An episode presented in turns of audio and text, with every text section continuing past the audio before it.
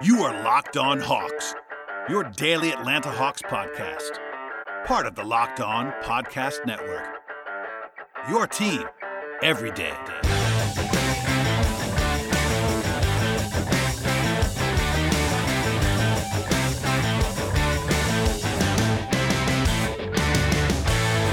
Hello, friends. Welcome to episode 1102 of the Locked On Hawks podcast. I'm your host, Brad Rowland, coming to you on a Monday evening into Tuesday. And today's podcast is brought to you by the good folks at RockAuto.com. Amazing selection, reliable low prices, all the parts your car will ever need. Visit RockAuto.com and tell them Locked On sent you.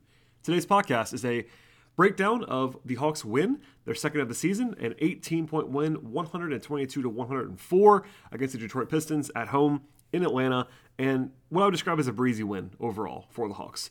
Obviously, we'll get into all the details, but basically, the better team won in this spot. The Hawks were basically wire to wire winners in this game. It wasn't always their absolute A plus performance, but Detroit is not very good at this moment, and, and the Hawks took care of business in a pretty competent, overarching way. So we'll get into all that as we always do on the podcast. And uh, once again, please subscribe to the show if you have not done that already. We'll dive in now to the sort of the lead up to this game at the outset for some context. And the Pistons have struggled to open the season. That is worth pointing out. I'm not going to try to dwell on it too too much, but it is definitely context that is important to break down this game. Detroit opened the season 0-2 with losses to the Bulls, both in both games. And coming into Monday, they had the worst offense in the NBA by a wide margin. Granted, it's a two-game sample size, so I'm not worried about, about that too much but they were scoring about 86 points per 100 possessions, which is dreadful. Uh, turning the ball over a ton, shooting poorly, etc. And then uh, it's worth also, I guess, pointing out that Cade Cunningham, the number one overall pick in the draft from last year and a potential future star, is not playing yet. He's injured for the Pistons. And in this game, they were actually without Jerami Grant, who is their best player right now, last year's leading scorer, etc. He was added as questionable midday and then ruled out before the game started. So the Pistons as constructed on this particular evening, were probably a bottom two or three team in the entire league. That's how bad they were, perimeter wise, especially. But still, on the other side, the Hawks were also not at their full strength either. DeAndre Hunter, who was not on the injury report originally, was ruled out about two and a half hours before game time with a non COVID illness. Not a lot of details there, but Nate McMillan talked about how he just wasn't feeling his best and obviously was under the weather too much to play in this game. Got to be careful with that, of course. So, cross Hunter off for this game. And also, Danilo Gallinari was listed as questionable once again after missing the first two games of the season, and he was questionable again this afternoon, ended up not playing. So, you know, two of the Hawks' top seven or eight guys are out of the lineup in this game. So the playing field's leveled a little bit. Obviously, Atlanta was still favored heavily. Um, they also started Kevin Huerter in place of Hunter in this game. People are asking me about why it wasn't Reddish. Um, I can sort of see, sort of understand why, why that is because people I know are very high on Cam, and so am I. Um, McMillan said a couple times in the recent past that they likes Cam on that second unit, which is worth pointing out. Also, as I said before, Detroit's not really a team as constructed that has a top tier wing option or perimeter option for Cam to focus on in terms of playing defense, um, which is probably one of the reasons why you would might think about starting him over Kevin Huerter would be if you had some sort of stopper assignment, but that doesn't really exist here for the Pistons.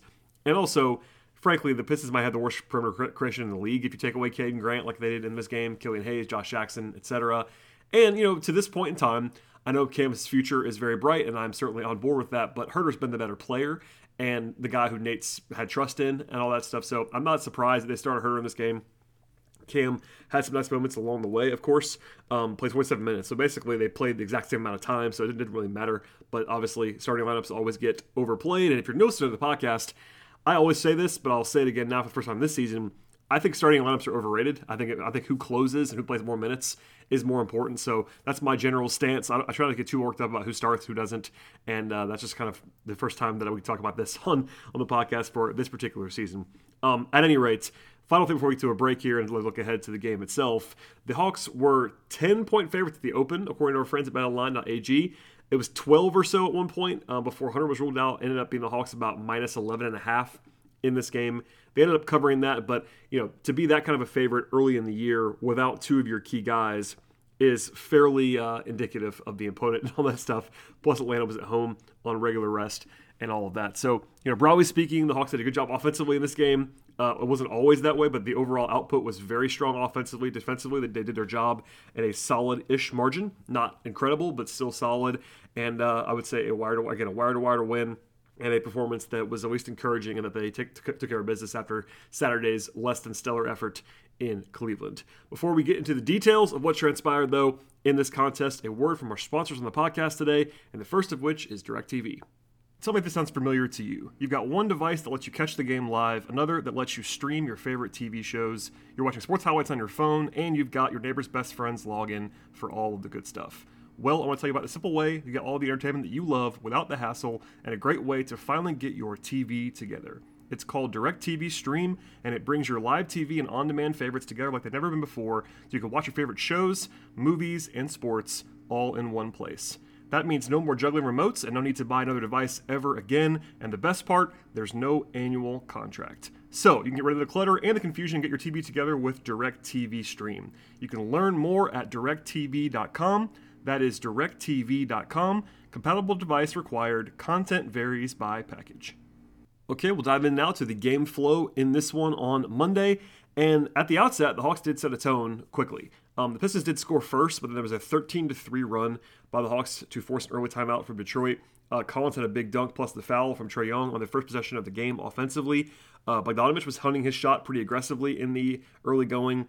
And uh, defensively, they actually had Bogey on Josh Jackson and Huerter on Saddiq Bey, um, followed by, of course, Trae Young on Killian Hayes, which is probably what I would have done as well in this spot, but a good reminder of uh, sort of how weak Detroit's perimeter creation was. A couple nice passes from, from Huerter in the early going, plus a nice floater by him. Collins hit a catch and shoot three right before the timeout on a kickout pass, which was good to see. Um, rotationally in the in the game, the Hawks ended up playing ten guys in the rotation, and then four more guys um, in garbage time. Basically, it was the you know Jalen Johnson, Sharife Cooper group at the very very end of this game. But essentially, it was a ten man rotation. It was Solomon Hill as the first sub for the Hawks because John Collins got got in foul trouble in this game. Collins had two fouls in about six minutes at the outset. One of those was a very questionable offensive foul call, we'll say. Um, Collins has never gotten a super friendly whistle, whistle, but that was one that was frustrating, I'm sure, for player and team. Um, they brought in Reddish for Huerter, and then shortly after that, they brought in Lou Williams and Gorgui Dieng. That was Lou Williams' season debut. Uh, Nate McMillan talked about Lou after the game and said he actually planned to play Lou in this game, even if Hunter did play. I kind of surmised once they ruled Hunter out that I thought Lou was going to play on Twitter. It made sense. I, I know it's not exactly that they're similar players, but with the way the Hawks stack up, you know, they had kind of played their rotation how it's been and Lou has been the odd man out. Travis Schlenk actually did.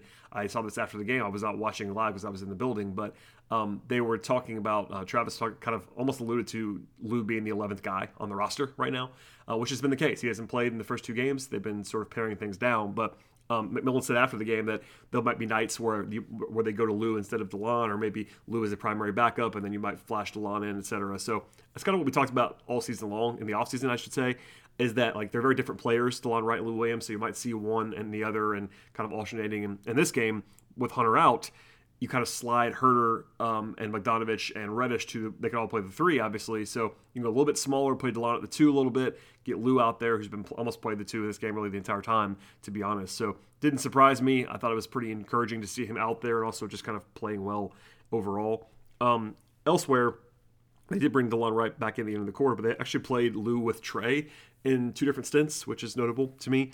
Um, Huerter had a good drive, I thought. I, I made note of. They actually got fouled on, but it was a good physical rim attack from Huerter. Not always a strength of his, but good to see him draw some fouls um, in this game. The Hawks, though, had some offensive troubles, particularly with the area of ball security. They had six turnovers in the first nine minutes. They did get to the line a bunch, but there was this, also this horrible sequence. I made plenty of jokes about the first quarter of this game. It was pretty ugly first half overall, but particularly the first quarter was not a lot of fun to watch. Um, but there was the sequence in the first quarter at the end of it where Solomon Hill missed two threes in the in about 25 seconds, both for pretty pretty aggressive looks. You know, Solomon Hill when he when he misses it looks bad, that's for sure, and uh, that was not his best.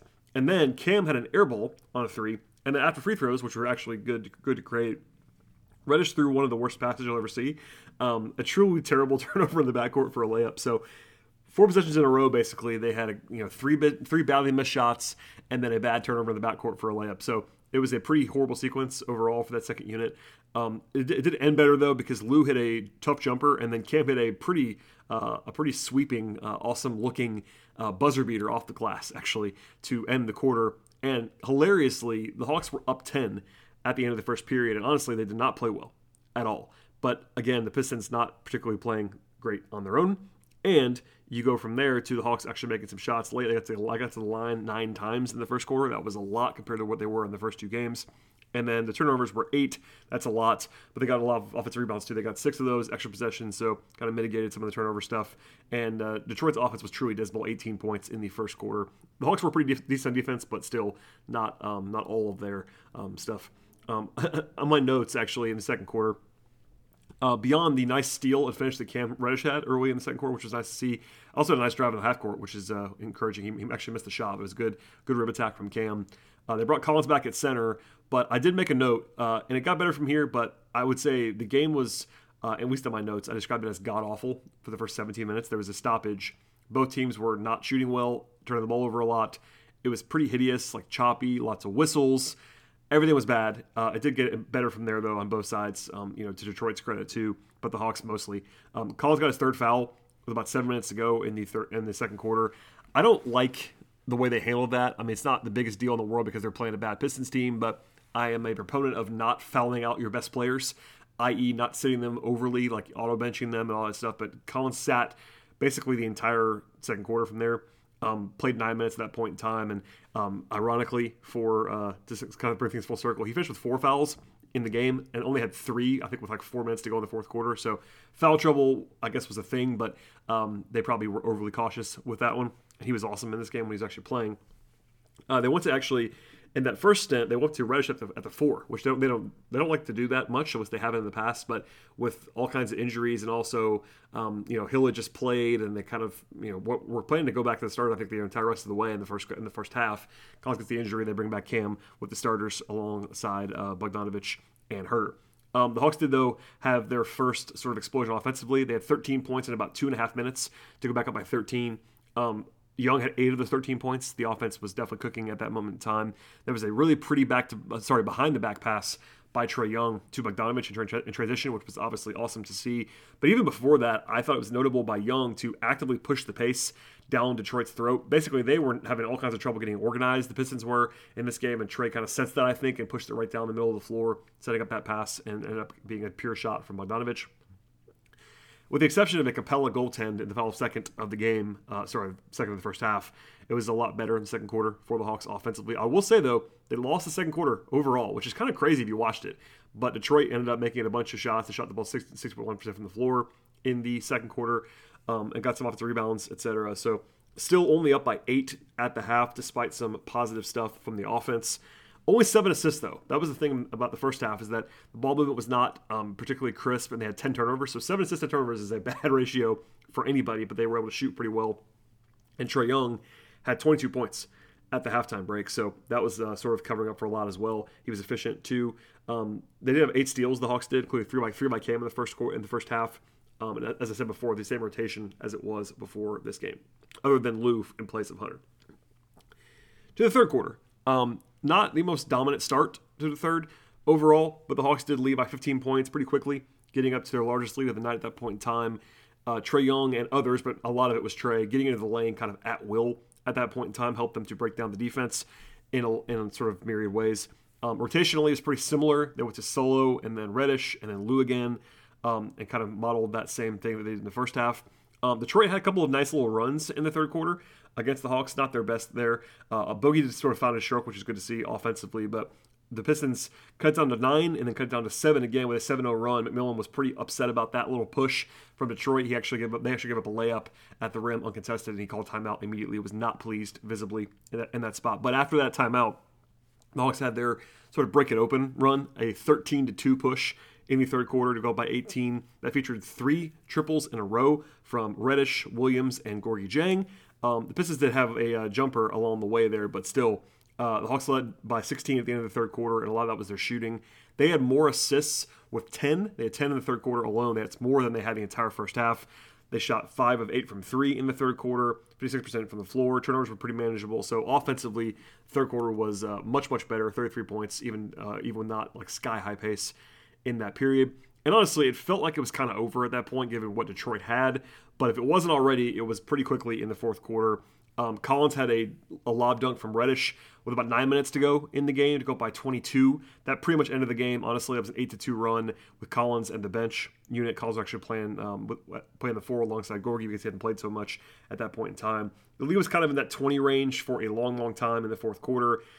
I was actually surprised, maybe not surprised, but I'm not sure they needed to do this. They brought Capela and Trae Young back in with about six minutes to go up by 20. You know, Trae, I get it. He's very durable and all that stuff. I'm not sure why you bring Capela back in there because he's kind of been, they're trying to watch him in the minutes and all that stuff, but he didn't play too much longer. It was just kind of interesting to me that they brought him in up by 20. And then uh, the play of the night happened with 3.11 to go in the fourth quarter. Collins catches a lob from Kevin Huerter and throws down a uh, the, one of the dunk of the uh, year candidates so far in the entire NBA. Um, an absolute, you know, monstrosity over Kelly Olynyk. Uh, I'm sure you've seen the replay by now, but if you haven't, I would say uh, find that one. I tweeted it out a couple times. Um, Collins credited Huerter with having that chemistry to throw the ball up to him and the magic that he referred to in that spot. Um, Huerter said that he felt like Collins has won every game at this point. There was lots of comments after the game about it, but um, that was a, uh, a wild one. I ended up uh, kind of almost punching Kevin Chouinard of Hawks.com on, on Media Row during that one. It was a wild one uh, right in front of the media section, and uh, place went crazy as it should have. Game was already over, but certainly an exclamation point on what became a pretty breezy win. And then after that, they called timeout and uh, they went to the bench. Uh, it was the, the, rest of the game, three minutes, was uh, with a full third unit plus Delon Wright alongside the young guys. So that's it for that. We'll come back in a second to talk about all the takeaways from this game. It's player um, some player observations as well. But first, a word from our sponsors, and the first of which is BetOnline.ag. BetOnline is back and better than ever, and all eyes are on the gridiron this season as teams are back for another football season all across the country. And as always, BetOnline is your favorite and number one spot for all of your professional and college football action this season. With a new updated site and interface, even more odds, props, and contests, BetOnline.ag continues to be the number one source for everything football. Head to the website right now at betonline.ag or use your mobile device to sign up today to receive a 50% welcome bonus on your first deposit with BetOnline. Don't forget to use our promo code LOCKED ON to receive that bonus. And one more time, it is 50% on a welcome bonus on your first deposit if you use the promo code LOCKED ON in their portal. From football, basketball, boxing, golf, tennis, UFC, baseball, your favorite casino games, and much, much more. Don't wait to take advantage of all the amazing offers available for the 2021 season with BetOnline. BetOnline is the fastest and the easiest way to bet on all of your favorite sports. BetOnline, where the game starts. Today's podcast is also brought to you by RockAuto.com. Have you ever gone to a chain store looking for auto parts that fit your car? Is it maddening? Because it is for me. I know it has been in the past and it will be if I ever try that again, but frankly, I don't ever need to do that again because of rockauto.com. Rock Auto has been serving auto parts customers for 20 years at this point in time, and you could save time and money when you use Rock Auto. They have all kinds of auto parts that will fit your lifestyle, fit your preferences, and the best part is you don't have to endure the pointless questioning from someone behind the counter who's only looking to sell you the one part or one kind of part that they have in their warehouse. RockAuto.com has everything you could possibly need from brake parts to tail lamps, motor oil, even new carpet. And honestly, the prices are always reliably low for every customer, and they really serve the do it yourselfer very, very effectively. You can go explore their website right now. It's very easy to use. You can find a solution to your auto parts needs in one place. Go to rockauto.com right now and see all the parts available for your car or your truck, and from there, you want to write locked on in their How Did You Hear About Us box so they know that we sent you to them. Amazing selection, reliable low prices, all the parts your car will ever need. RockAuto.com.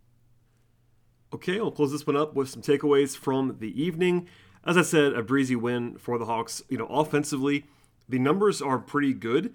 Um, I will say again, the first quarter and a half was not particularly impressive offensively for the Hawks in this game. Kind of a carryover from the Cleveland Cleveland loss on Saturday, but from that point forward, they were quite good, and the night long numbers are pretty solid. A 61.5% true shooting obviously is very very strong. Uh, 51% from the floor, 38% from three. Got to the line 21 times, 21 times, make 18 of them. That's all very very strong performances. Um, 59% on twos is what you want to see, obviously. Um, 52 points in the paint is a very good number for the Hawks. 12, 5, 12 in the fast break is good. Um, turnover wise, it was good after the first quarter. So it was eight in the first quarter and then eight the rest of the game. You'll take that last eight. Obviously, the first, first quarter, not so much. 16 is too many for a full game, but not like completely egregious. And on the offensive glass, they did a good job. Actually, won the glass of both ends of the floor in this game. That's intriguing against a team that has some decent size in Detroit. Assist wise, still fairly low with 24 for the Hawks, but not disastrous. And again, after the first quarter and a half or so, they were at a pretty good pace from there. So, you know, balance, they scored about 1.2 points per possession in this game, which is quite good. Um, you know, Detroit gets some credit for that, not being very good defensively, but I think the Hawks, particularly in the last two and a half quarters, were pretty strong offensively in this spot. Uh, defensively, a similar story. I think um, they were generally pretty good outside the second quarter of this game. They got a little bit out of hand in that point in time. They were scoring, fortunately enough for them. But the Pistons had about a 103 offensive rating in this game, which is a very good defense. Uh, you know, obviously, take that. You know, again, Detroit didn't have anybody that you trust to create. I do think that like Kelly Olynyk's a good player offensively. He's pretty annoying if you're the opposition, but a good, talented offensive player. Saddiq Bey is also quite good. But their perimeter guys, Killian Hayes, who I always liked in the draft, but is not very good right now. Josh Jackson, same thing. Um, those guys are not really ready to create offense, and then their backups, you know, Corey, ja- Cory Joseph, Frank Jackson, etc. Not the greatest offensive talent for Detroit, but still, Hawks did a pretty good job here. Um, defensive glass is pretty good. They held them down to a below average offensive rebound rate in this game. Uh, 14 turnovers created, actually created a bunch of uh, points off of those. They had 11 steals in this game, so lots of live ball turnovers. Reddish was, was certainly a terror. We'll get into him later on, but it wasn't just him. It was a lot of uh, team effort stuff defensively, and I think they just played pretty darn well overall in this game. Um, to the individual players, uh, you know, not a whole. And I guess on Saturday, as I said on the podcast a lot. By the way, if you missed that podcast, it's still very much relevant at this point in time. But Saturday, it was a try to find a night where guys like who played well. Whereas tonight, it's like who didn't play well. Uh, when, the team plays well, it's you know try to figure out uh, you know bright spots and dark spots and all that stuff. Like who you know who, who struggled. But in this game, it was really about you know everybody played fairly well for the most part. Um, off the bench, uh, the one guy who I think struggled was Solomon Hill. You know, I'm generally pro Solomon Hill, and hilariously, he was plus 12 in this game. Offensively, though, it was a struggle. Uh, even I will admit that. 0 3 from three, uh, two assists, two rebounds. Did, did move the ball a few times well. I think defensively, that obviously they trust him, but I'm not going to do this this same thing every single podcast. But McMillan trusts Solomon Hill defensively, and that's why he's playing. I will say it one more time. Nate McMillan trusts Solomon Hill defensively. That's why he's playing. I do think um, I'm not going to openly advocate for playing Jalen Johnson and Sharife Cooper, but in particular Jalen Johnson right now because um, McMillan's been very clear that they're not trying to develop guys right now. They're trying to win. And I think that rookies are generally bad. I say that all the time. Now, in this game, I think it would have been a good time to play Jalen Johnson just because of who you're playing against. Detroit is a team that I think on paper and I know coaches don't think about it this way, but I think probably somebody should have. Detroit on paper tonight was a team where it would have made sense to get Jalen Johnson some experience on a night where Hunter is not playing and neither is Gallinari. There are obviously some minutes to take. I think it would have been a good one to try out Jalen in sort of a low stakes environment on on some level against a team that's not going to just like blow him out of the water. Um, obviously, you would have had to guard some guys who are professionals with, uh, you know, Olynyk and Bey, etc. But I think it would have been a good night for that. I wasn't too bothered that, they didn't do it, though, because McMillan's been, again, very clear that they're trying to win every night. His personality dating back to Seattle, Portland, Indiana is that he's not going to develop guys. And I've said that a lot. So is he. Uh, you got to know what you're getting into along the way here. But I would have maybe circled this one as one where I would have maybe liked to see him play a little bit more. But I, I also get it on all fronts elsewhere. Uh, Delon Wright, I think, is still just playing solid basketball. I've seen some frustration from Hawks fans about Delon Wright. I don't really know why.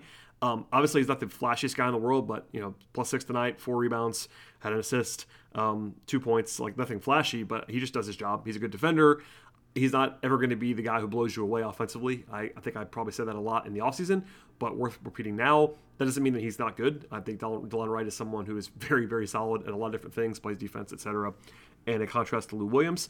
Uh, Lou played well in this game in his first action of the season, nine points in 17 minutes. He was efficient. He was plus 12, uh, two assists, a steal, even, even was credited with a block shot in this game. Shouts to Lou on that.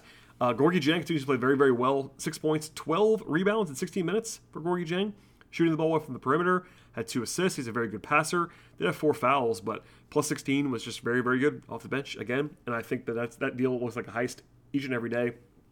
Not that he's fantastic in like a starter kind of way, but Gorgui Dieng is uh, a solid, solid, solid rotation player at center.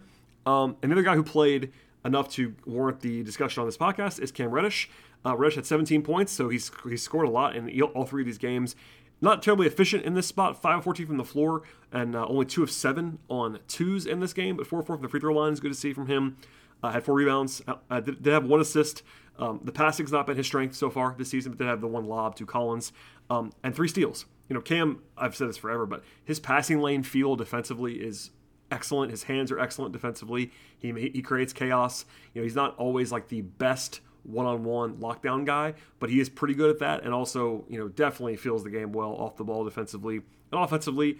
Uh, I thought the, shot selection was generally okay tonight. There were probably two that I can remember off the top of my head. They were probably not, not my favorite shots, but you know, his usage rate is very, very high so far. He's shooting, he's been very aggressive, but not a whole lot of bad shots. Um, again, not efficient tonight, so that's worth circling. You know, the point total is always it's always worth evaluating that compared to how many shots you actually take. But still, the fact that he's averaging you know 18 and a half, 19 points a game through three through three and uh, you know playing defense and all that stuff, it's been an encouraging start for Cam Reddish overall. Of course, uh, to the starters, all five guys I thought played well in this game. Clint Capela was quiet, four points, eight rebounds, two steals and a block, but he was just solid, did his job. Um, you know, held down Isaiah Stewart for the most part. Just kind of a quiet, unassuming night for Clint, and that's totally fine. But Bogdanovich started out slowly. He was actually one of five, made his, made his last four shots, um, 14 points, three rebounds, just you know doing his normal stuff, having to be guarded. I thought Huerter was good, 14 points, four assists, made some nice plays with the ball in his hands, shot well from the floor, 5 8 from the floor, 2 of 3 from 3, got to the line as well, and I thought he was uh, just very, very solid across the board. Um, John Collins, I thought was excellent when he was able to start playing, uh, stay on the floor, I should say. So the fouls early on, it's been a little bit of an issue for Collins recently to have three fouls. I thought that he should have played more still, but in 24 minutes, he had 22 points, seven rebounds, two assists, two steals, and a block. Did have four turnovers. Kind of had a weird start to this game where he couldn't, um, you know, get his feet under him for the most part. But Collins was super efficient. He was aggressive, um, defensively, flying around a little bit. So another productive night for him. And then Trae Young, uh, you know, obviously he kind of carried the offense in the first half with 22 points, finished the night with 32 points, nine, nine assists, four rebounds, and a steal. He was efficient um, from the floor. He was 11 of 16 on twos, two of five on threes. Got to line for four attempts. Played some feisty defense as well. I think Trae was quite good in this game, and that's pretty obvious by the box score. By the box score, but I saved him for last on purpose because he was excellent in this game. So that's it for this one. Obviously, kind of an unassuming win in a lot of ways, but it's kind of what you want against a bad um, Pistons team. If the Hawks had lost this game, or if the Hawks had won this game by four points, it would have been a little bit concerning on some level. Um, from here, though, they go to a three-game road trip. They play Wednesday, Thursday, and then Saturday. Wednesday's in New Orleans. By the way, that's an ESPN game. Um, Zion Williamson, which is probably one of the reasons why this game is on ESPN, is still out of the lineup. I assume that's going to happen uh, until Wednesday, but we'll focus on that tomorrow night. Um, but that's one where if Zion's not playing, the Pelicans are not very good. Uh, and then Thursday, it's a back to back with travel between New Orleans and Washington. You have to fly to the nation's capital for that one. Still, Washington's team that the Hawks are better than, even without their uh, you know advantages of staying at home and also with some travel and then Saturday they're still on the road. So three of the next uh, four nights, when you factor in Wednesday, well, I guess Wednesday, Thursday, and then and Saturday, so it's a three-game, four-night road trip. And then the Hawks come back home. Next game at home is actually next, not until next Monday, so a week away from the home fan base. But uh, some challenges for sure, some teams that are certainly beatable for Atlanta, and we'll get into all of that and more the rest of the week on the podcast. Please subscribe to the show. Please tell your friends about the podcast and leave five star ratings and tweeted us at BT Rowland for me at Locked on Hawks for the podcast itself. Thank you for listening as always, everybody, and we'll see you next time.